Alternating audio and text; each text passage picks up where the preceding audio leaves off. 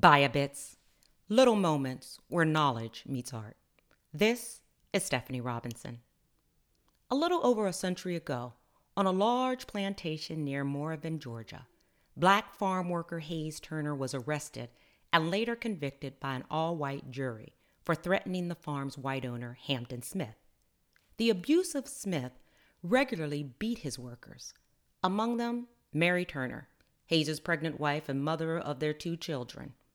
After another abused worker retaliated by murdering Smith and his wife before going into hiding, an angry mob accosted Hayes during his transfer to prison and lynched him near the Okapilco River.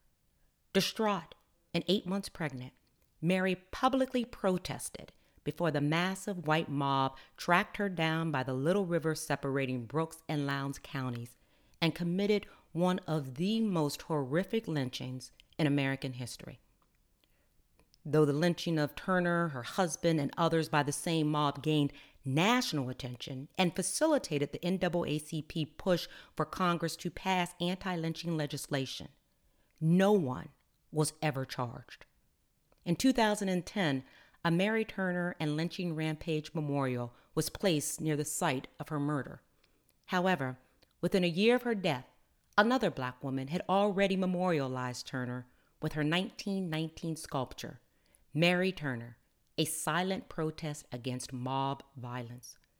Regarded as one of the earliest three-dimensional works of art to address the subject of lynching, Meta Warrick Fuller's statuette celebrates Turner's eternal life as the slain mother rises with child from an abstracted mob bearing no trace of torture. Fuller was a pioneer in more ways than one. Born in Philadelphia in 1877 to a family of means, her 1914 sculpture, Ethiopia Awakening, was widely considered the first African-American work of art and a tonal predecessor of the Harlem Renaissance. The piece depicts a woman wearing an ancient Egyptian headdress, with her lower half wrapped like a mummy.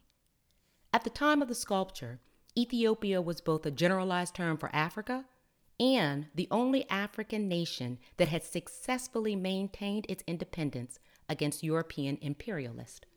Of the piece and of African Americans in general, Fuller wrote, "Here was a group who had once made history and now after a long sleep was awaking, gradually unwinding the bandage of its mummied past and looking out on life again, expectant but unafraid, and with at least a graceful gesture."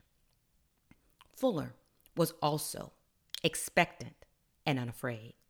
A talented and artistic child, she won a scholarship to the Pennsylvania Museum and School for Industrial Art as a teen, before leaving Philly for Paris. Thereupon being denied entry to a woman's youth hostel for students because of her race, Fuller was introduced to an American sculptor, Augustus St. Gaudens, and with his help, began studying drawing and visiting museums and attending lectures at Académie des Beaux-Arts.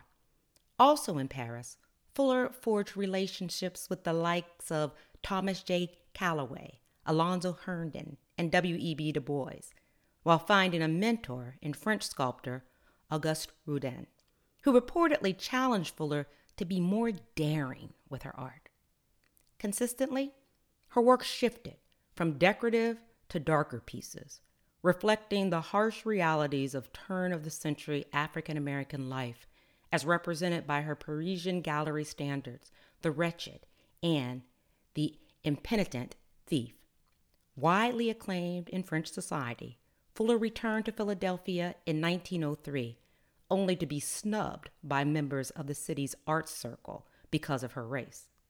Nonetheless, she resumed her passion and began exhibiting at major events and venues like the Boston Public Library.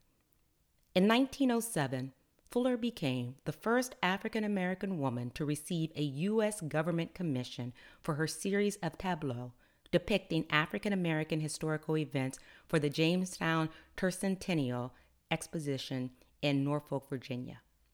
Despite racism and sexism and a mysterious 1910 warehouse fire that destroyed her tools and her artwork from France, Fuller ultimately forged a 70-year career and legacy as a pioneering sculptor, artist, and poet, focused on advancing images of African Americans and women.